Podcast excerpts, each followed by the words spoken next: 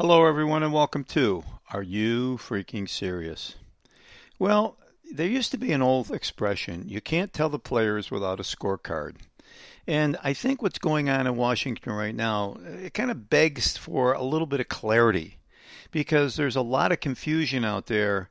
And as a matter of fact, nobody, and I mean no one, is talking to what the real economic core of all this is about and we're going to get to it today. But let's just step back for a second because as you know that there were two particular bills that were put forth. One was an infrastructure bill that ran for around oh something in the neighborhood of about a trillion dollars. It was bipartisan. It was agreed upon. People said, you know, eh, you know, infrastructure, but uh, we need to start to take care of the roads. We need to start taking care of everything out there. And so we need to put this bill in play. But then there was another bill. And the other bill was, well, it was the human infrastructure bill. Yeah, that was the one that had all sorts of social spending in the package. And so when we look at that, it was once again on top of the COVID 19 rescue package and on top of the package that Trump came out with. And so it was basically two separate bills. And then what we saw was the group of progressives, AOC and her squad, which now adds up to about in the House about 100 members. Um, progressive, sometime we'll do a show on progressivism, but it goes all the way back into the 1800s, the late 1800s. But now looking at it is basically, uh, let's just call them Marxists and drag, okay? really, it's really a socialistic program that uh, really begs to have a, a discussion about. But bottom line was they wanted this social spending, and they wanted, which amounted to around three and a half trillion dollars.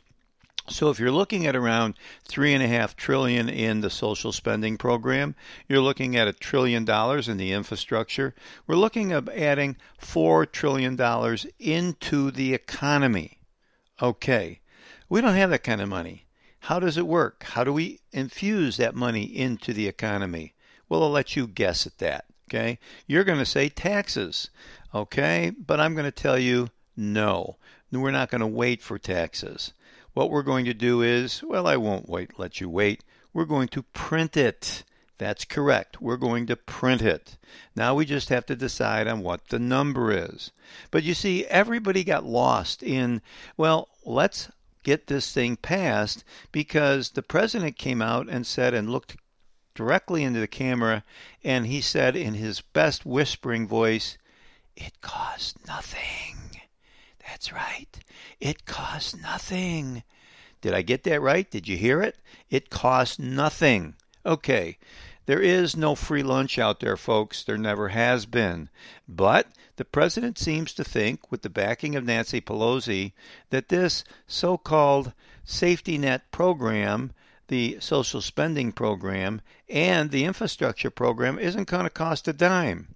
Well, they kind of, as they said, ran up the flagpole the idea of hitting big taxes against the rich, the billionaires. They also hit against that 15% corporate tax. They tried to sell it all around the world. Let's get money and pay for it. In addition to that, they came up with some kind of fuzzy things, but on the face of it, they didn't have to come up with their accounting gimmicks quite yet. What they did was they said, well, let's negotiate, okay? Have you ever seen a progressive negotiate? It makes you do this. Are you freaking serious? But they did. They said we can reduce it. And what we're going to do is reduce the cost. We're going to bring it down from that that uh, two and a half, three trillion dollars. We're going to bring it down to oh, three and a half trillion, down to 1.5 trillion.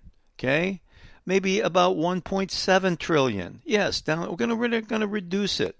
And the way they're going to reduce it is basically this. This is cute.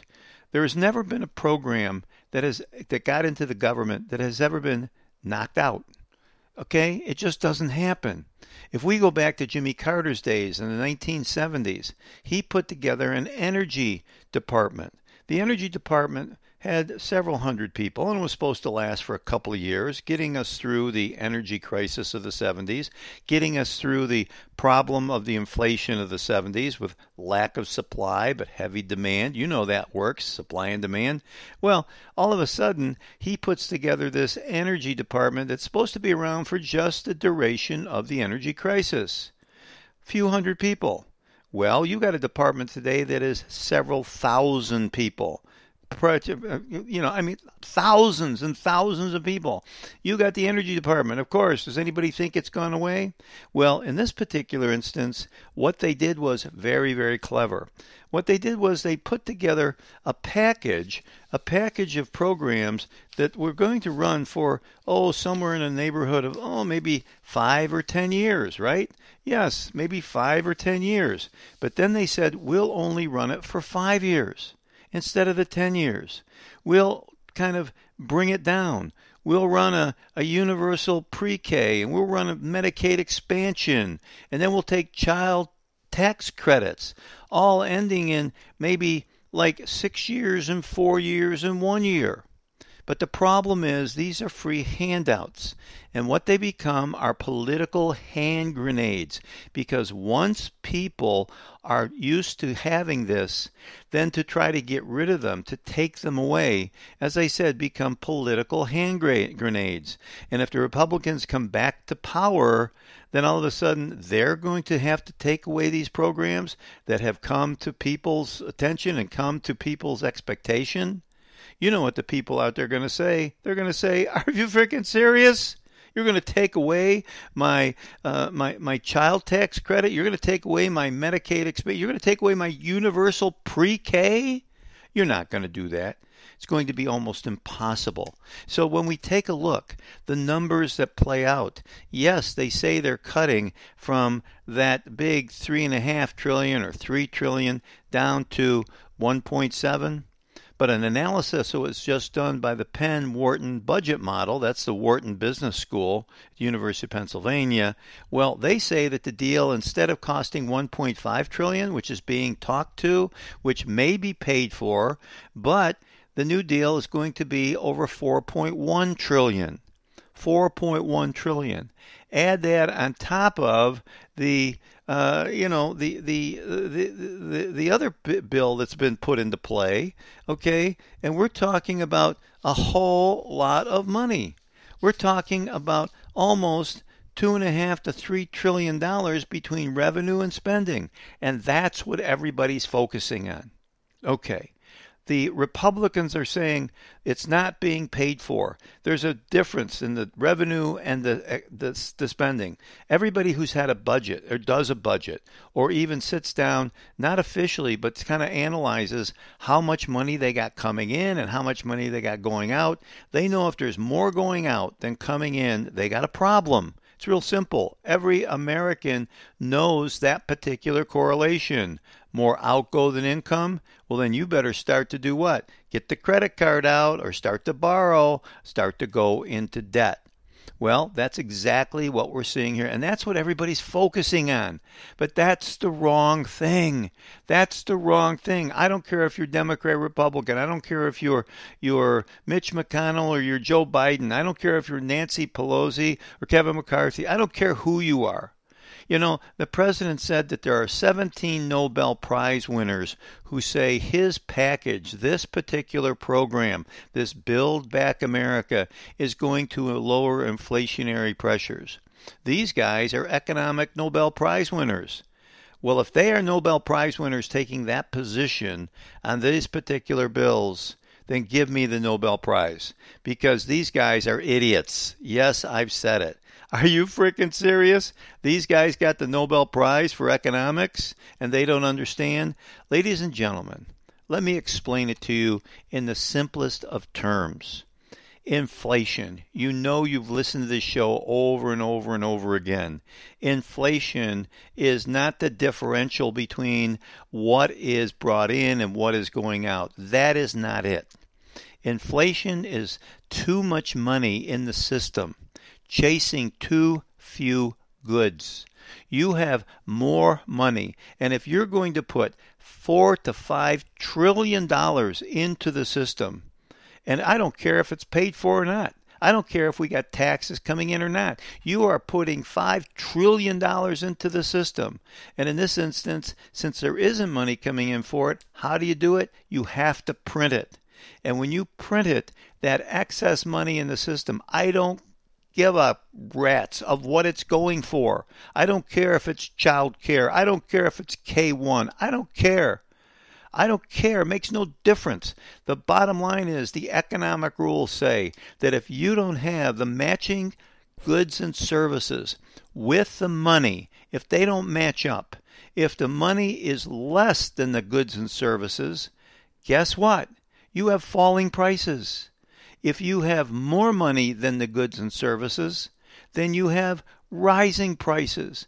And since we are going to overwhelm the system, and we haven't even spent a trillion and a half or 300 billion or whatever it is out of COVID hasn't even been spent yet.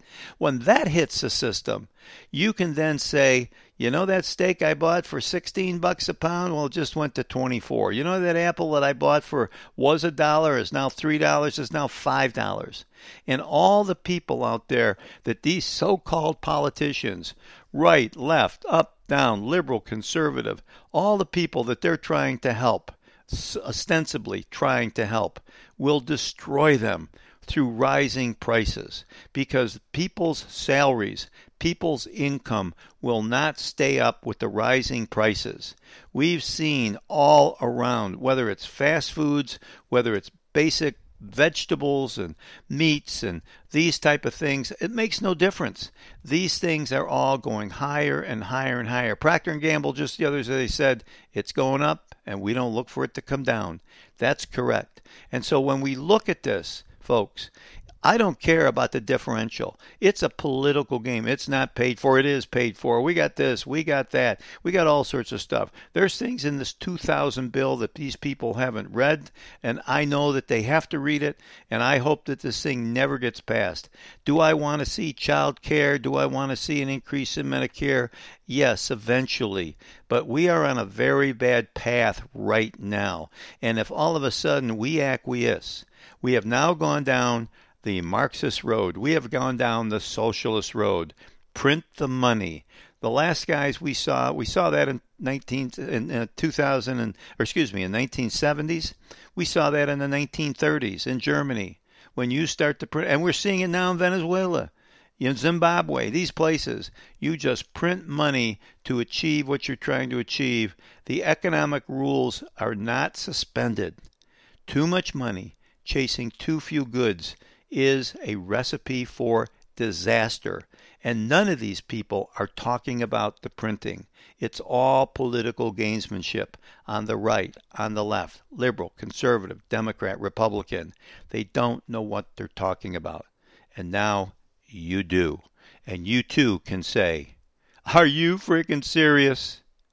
Till next time, I'm Bill Tatro.